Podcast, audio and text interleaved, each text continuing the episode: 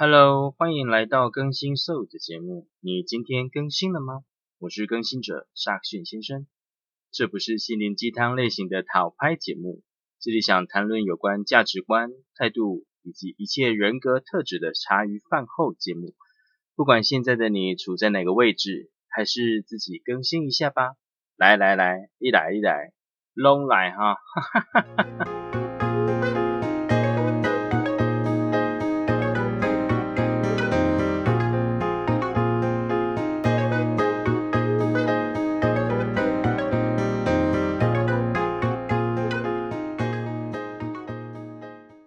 大家今天好吗？今天要来讲人格面具。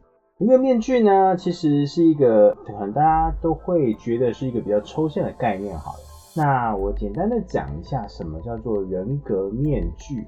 人格面具一词呢，persona 是由荣格，就是我最喜欢那个心理学家荣格提出来的。它是指呢人在社会交往过程中形成的行为规范或模式。它是社会化的跟社会适应的产物。荣格把人的心理活动分成意识、个人无意识跟集体无意识三种。集体无意识呢，是家族、种族乃至全人类心理活动的总汇，那就是人性。一个优秀的人呢，他是不是都是靠人格面具的变换来面对人生的大小挑战呢？我们可以来讨论一下。那人格特质其实没有什么不好，就像你人家讲的什么，呃，我这个人的假面具呀，拆除他的假面具呀，拆掉他的假面具之类的话，就是一种人格面具的说法。对，那你是不是在意识到在生活日常当中呢，或者是早已习惯的场合跟状况的不同，有不同的人格面具呢？自然的选择，呃，用哪一种面貌来出现，或者是用哪一种个性来应对呢？Persona 就是人格面具，那 personality 就是我们所谓的人格特质。其实它是否会因为这样的性格或者是格的切换？感到不安呢？这个现象呢，在分析心理学跟临床心理学称为人格面具。每个人都有各式各样不同的人格啦，那会有意识的或是无意识的下意识的选择，在最适合的当下的表面人格来应对，把选择的表面人格呢比拟成像是戴着面具的样子，然后成为人格面具。因此，我们依照场合跟状况挑选人格面具。切换表面人格来应对，这绝对不是异常的现象，就是这个是正常的。每个人其实都会这样子，所以不要把啊我有好几种面具，或者是啊我的面具太多了之类的想法来让自己困扰。其实这没有什么好困扰的，因为这本来就是让就来使用在人际关系的，呃，让人际关系圆融的一种润滑剂、润滑油，反而哈。是僵化的人格面具才会有问题，所以我其实我好几种面具我没有关系，但我今天如果我的面具僵化，就是我只能用一种的时候，那反而会意识到有可能会有问题。也就是说，我们平常所戴人格面具，无法依照当下的场合或状况的变化，灵敏的换上其他的人格面具，就是我们没办法换上其他的样子。等同于无法灵敏的从一种人格切换成其他人格。如果从头到尾、彻头彻尾只用一种人格应对的话，这类的人很有可能因为被身边的人认为是不机灵的人啊，这个人不圆融，或者是很古板、死板的那种感觉。那把这类的现象放在跟我们切身相关职场上。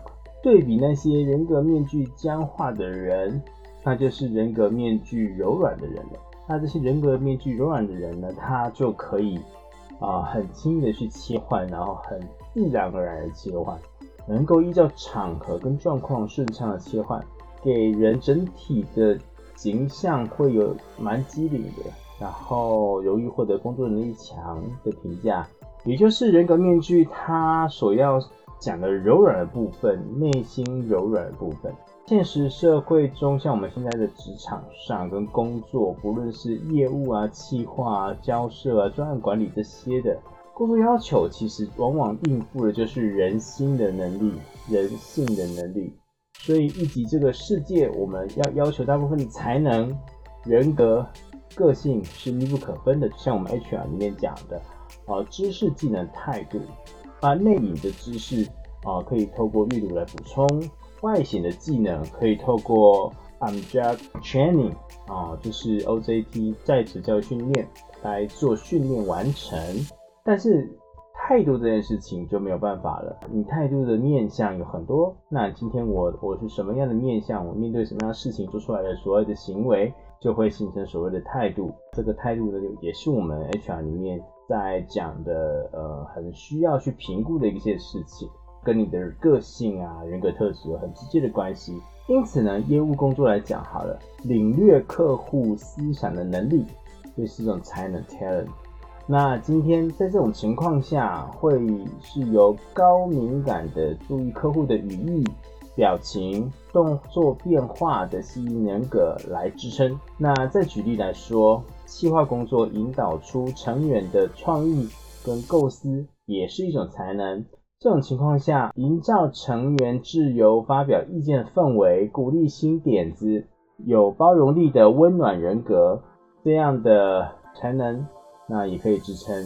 同样的，就比如说交涉的工作，又比如说交涉型的工作，无论在怎样的情况底下，也不会变得情绪化的能力，也是一种才能。那这样的冷静的人格，就是有力的支撑。冷静人格会是我们所需要的。还有专案管理工作，它可能会需要工作精准度，然后专案成员信赖能力，缜密的人格。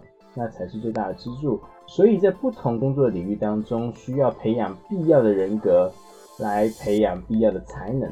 所以不管是业务工作也好，企划也好，交涉也好，甚至是专案管理 PM 也好，任何一个工作所具备的才能不止一样，需要具备的人格也是不止一样。像现在一般人在讲的通才的部分，就是我今天我广，呃，我呃我的才能，然后我的专业。知识专业化的部分不止一个面向，我今天有第二专场、第三专场、第四专场的通才，应该会是现在公司很需要的专业经理人所具备的特质。能力的本质既然来自于人格，因此认定自身潜藏的所有人格，等于认定自身潜藏所有能力。你有这个人格，还有这样的能力 （ability）。如果能够自觉到自己当中存在的复杂人格，不压抑任何一种人格，自由的、有意识的表现出来，那你的潜能就会很高，就会有人家讲的潜在性的人才，或者是坊间说的通才。那么该怎么做才可以让自己变得更机灵一点呢？首先，你必须要先客观的自我检视，你有什么样人格致力于工作之上。就是我用什么样人格在我的工作场域当中怎么样使用它，还有工作以外的世界，你要展现的何种人格？其实你透过自己观察工作以外，家人、朋友甚至恋人关系中会出现哪一种人格，这样一来的话，就应该可以注意到各种场合当中出现相当不一样自己在哪一个时间点啊是什么样的样子。透过这样的观察，你就可以深入的检视自己有哪些人格。以及连自己都没有意识到的人格跟才能，那这是无法培养的，它是自然而然形成的。所以在观察那些工作能力强的人在工作中是如何切换人格的。举例来说，一起参加会议的过程当中，若对方是名副其实的专业能力，就是他非常厉害。那你应该会观察到，他随着会议主题的切断，每一个阶段展现出来人格是不一样的。另外一个有效的方法呢，就是担任这些优秀经理人或是领导者的随身秘书。这些人会有意识、无意识、下意识的在工作当中非常自然的切换人格。就近观察他们一天下来的各种样貌，一定会获益良多。最后。试着在自己的工作当中切换已经出现并活动的人格。假设我们去观察一个能干的，呃，我们假设我们去观察一个很厉害的银行窗口的啊行员，不难发现他的优秀特质在应对方面呢是让客户感温和亲切的。那获得客户信赖啊的周到细心的部分，以及指导。后辈他严格又包容力的做法。因此，我们知道这个优秀的行员的工作模样，进而思考自己虽然能以周到细心的人格来工作无误，但是因为太过专注又没办法亲切的应对客户，因此就意识到说，哦，就是觉得说，从工作中累积的贴心、关心、用心这些训练之后呢，机灵的个性就会恰如其分的在自己当中成长。其实最可怕的是这些自我限定，比如说。哦，我天生就不机灵啊，我很笨啊，所以这些改不掉啊，这些限制，这样限制住自己的个性和人格格局，只会限制住自己的能力跟才能的广度。所以随着年龄的增长，认识的人越来越多，人格面具会越来越多，人格越丰富，越多彩多姿，越能适应不同的环境，顺利的跟各式各样的人打交道。一个人格面具就是一个人格的侧面。其实说起人格面具这件事情，一般的人自然而然就会想要假面具，而且对人格面具后面的真面目感到特别的兴趣。像最近我们的优质偶像跟他的老婆之间的事情，其实就很明显的去讲这件事。人格面具没有真假之分，只有公开隐私跟独处这三种事项会有不一样而已。在公共场合使用的公开面具，在私人场合。使用的是隐私面具，在独处的时候使用的是独处面具。哇，这字面上的说法其实也蛮好理解的。例如啦，一个人在朋友面前能说会道，在主管面前噤若寒蝉，他到底是开朗还是拘谨，内向还是外向？我们只能说他在朋友面前开朗外向，在主管面前拘谨内向。每个人本来就有很多的人格面具。就是遇到不同的人，会有跟环境就会有不同的做法跟说法，是很正常的。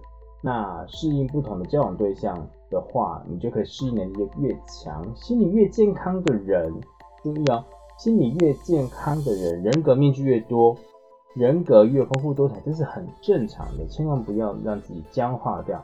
那人格面具多，说明说明分化的很好哦。这不是心理健康唯一条件，但是有个条件是整合，就是你要分化的好，你要整合的好。